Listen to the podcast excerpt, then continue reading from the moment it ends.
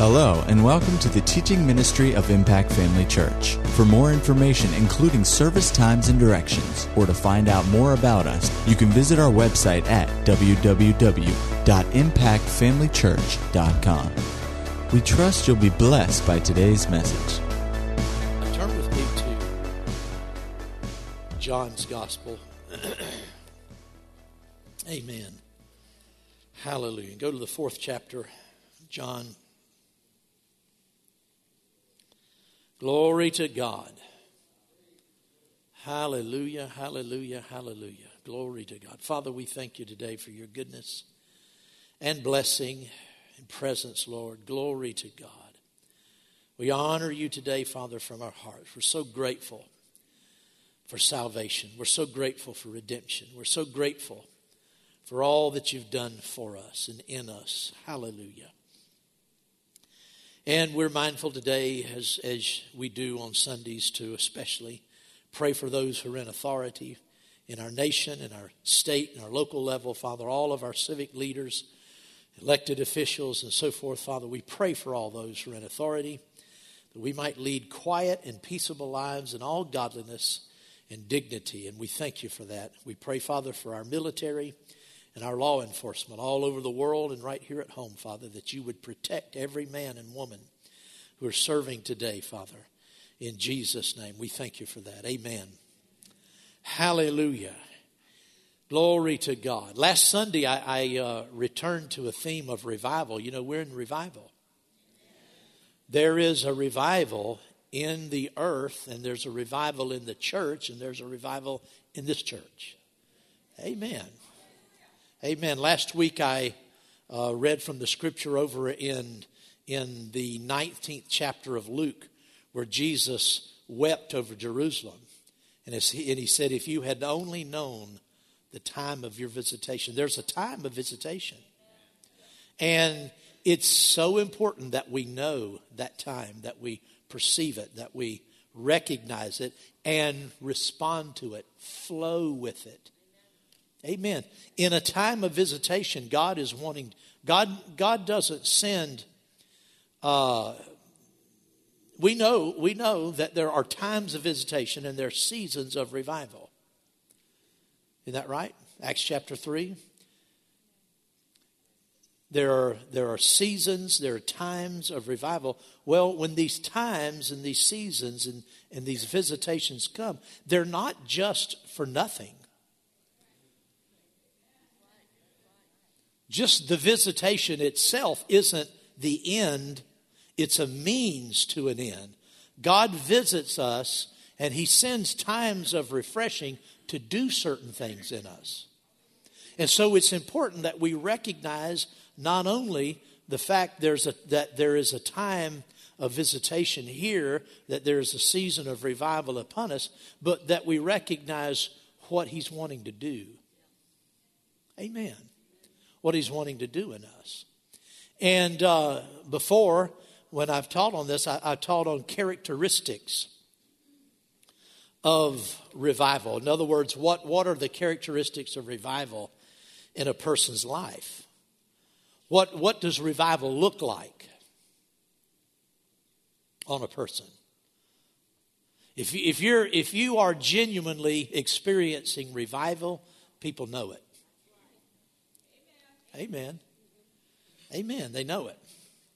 And, and one of the characteristics of revival is true spiritual worship. True spiritual worship. Jesus, here in the fourth chapter of John, verse 23, he said, The hour is coming, and now is, when the true worshipers will worship the Father in spirit and in truth for the Father is seeking such to worship him. God is spirit, and those who worship him must worship in spirit and in truth.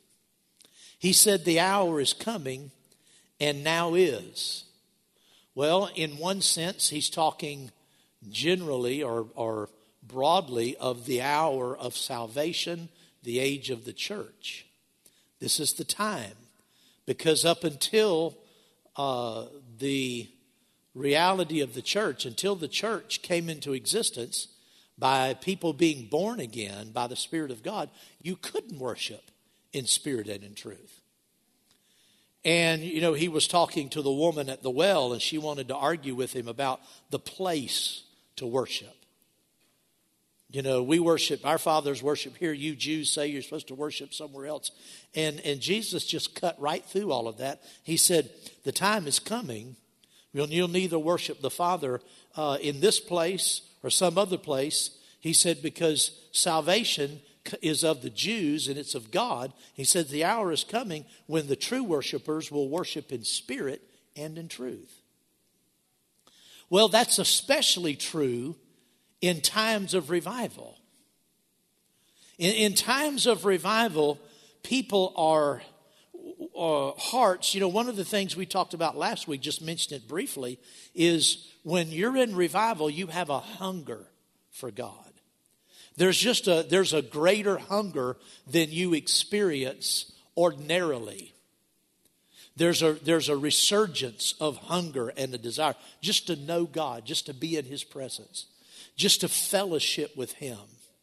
And the Spirit of the Lord's already spoken to us this morning about the Lord wanting to fellowship with us. There's a, there's a place of greater fellowship. When you're, when you're in revival, you hunger for that. You hunger for that.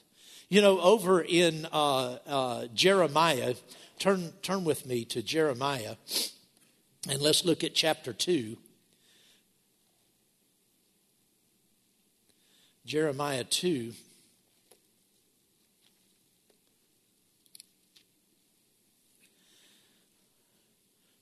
Beginning in verse 1, it says, Moreover, the word of the Lord came to me, saying, Go and cry in the hearing of Jerusalem, saying, Thus says the Lord, I remember you.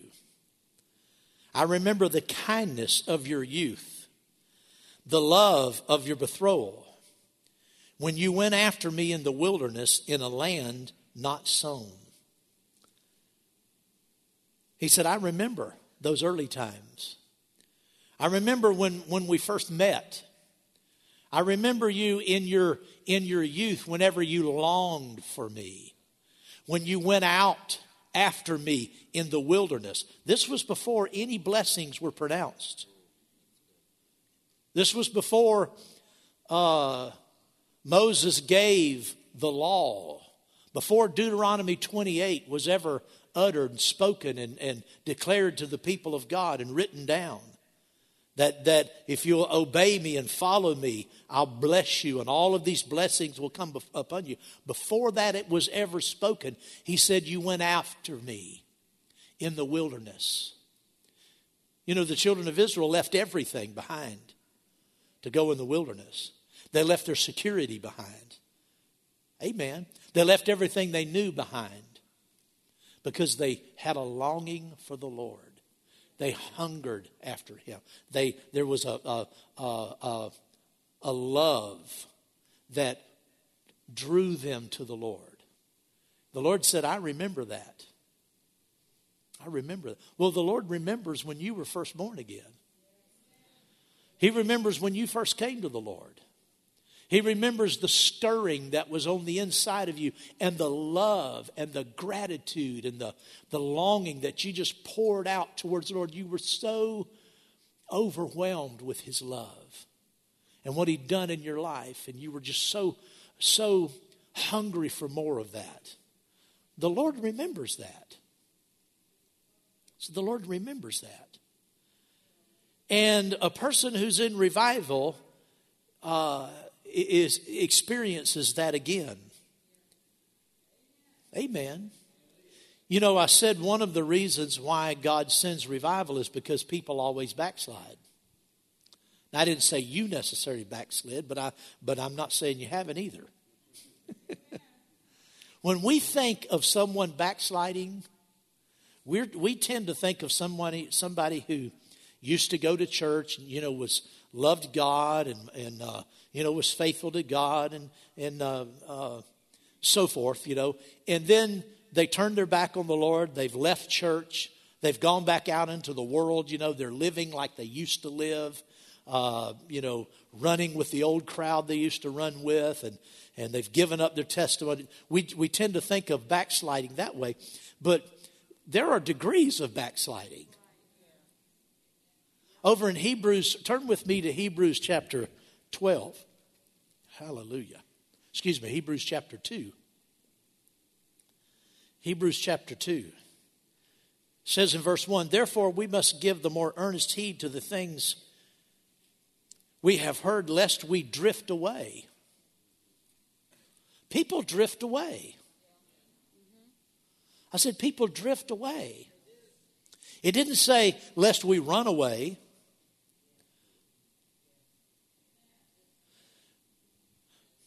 Christians don't run away from the Lord. Christians don't go from a place of being uh, revived and on fire for God and, and then wake up the next day and say, you know, I think I'm just going to go out into the world and, and uh, just get drunk again. I'm just going to call my old friends up. I'm never going back to that church again. I'm just going to call my old friends up and see what they're doing. Nobody does that. But people drift drift away. This word drift means to, to, to, to slowly pass by, to just drift by. He said we have to give the more earnest heed to the things we've heard, lest at any time we drift away. And so the Lord sends revival to stir us up and sometimes to, to show us that we've drifted away in our love for the Lord, in our, our, our hunger for Him. And the thing that goes with that hunger is worship. You know as well as I do that you can be in church. You, let, me, let me back up a little bit. You can be during your, your regular week, you know, just out on your own. You can be uh, occasionally saying, Praise the Lord. Thank the Lord. Praise the Lord. And, and mean it. But it's not real deep. It's not a real deep awareness of what he's done. It, it, can, it can become a habit, and if it is, it's a good habit. But at the same time, it's not, it's not the basis of, of deep reflection on your part. Just praise the Lord. You're just in living praising God. That's good. But worship goes beyond that. And you know that you can come into church and we can be singing songs of worship and you can have your hands up and and and be singing but you can be thinking about other things. Your thoughts can be elsewhere, maybe something that's going on, you know, at home or something you've got to take care of this week or just some other thing. And you catch yourself. I'm not going to think about that. I'm going to, I'm to think, you know, about the Lord. But there can, there can, you can, there, there are degrees of entering in. And you can come back to a place where you focus your attention on the Lord, you're worshiping Him, but it's, there's not much coming out of your heart. It's mostly coming out of your head. Are you following me? But people who are in revival, there's something deep on the inside that rises up towards God. Oh, Jesus, you're so good to me. I love you so much. I'm so grateful that you saved me. I'm so grateful that you redeemed my life. You're so good. Your mercies, your kindness, your compassion to me.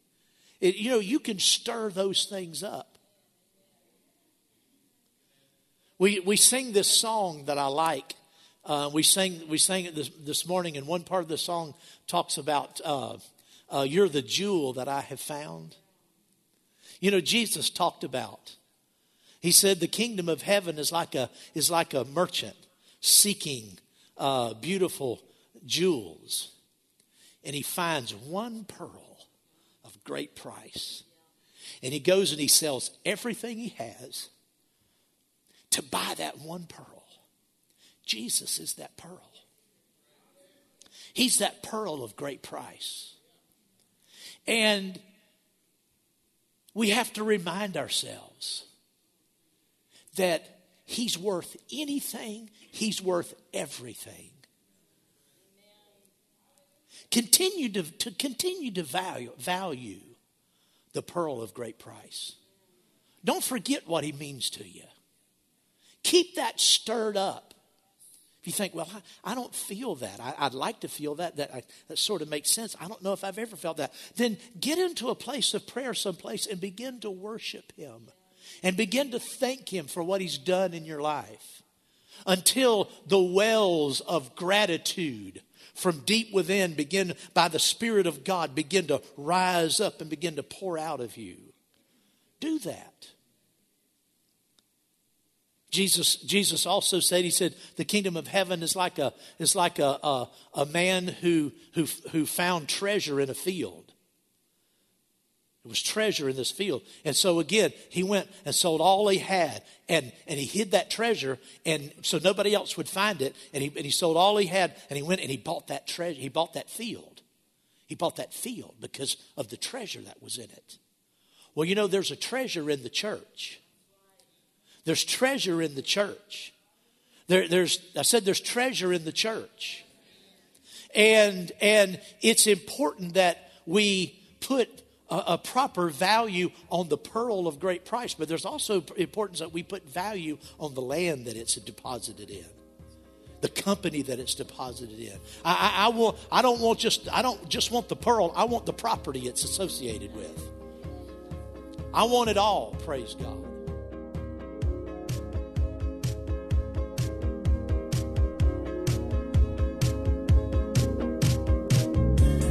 At Impact Family Church, it is our desire to see you blessed through the power of the Word of God. We have been helping people to change their world for over 25 years through our dynamic ministries and teaching. If you are going to be in the North Central Florida area and are interested in attending our services or just want more information about us, you can visit us online at www.impactfamilychurch.com.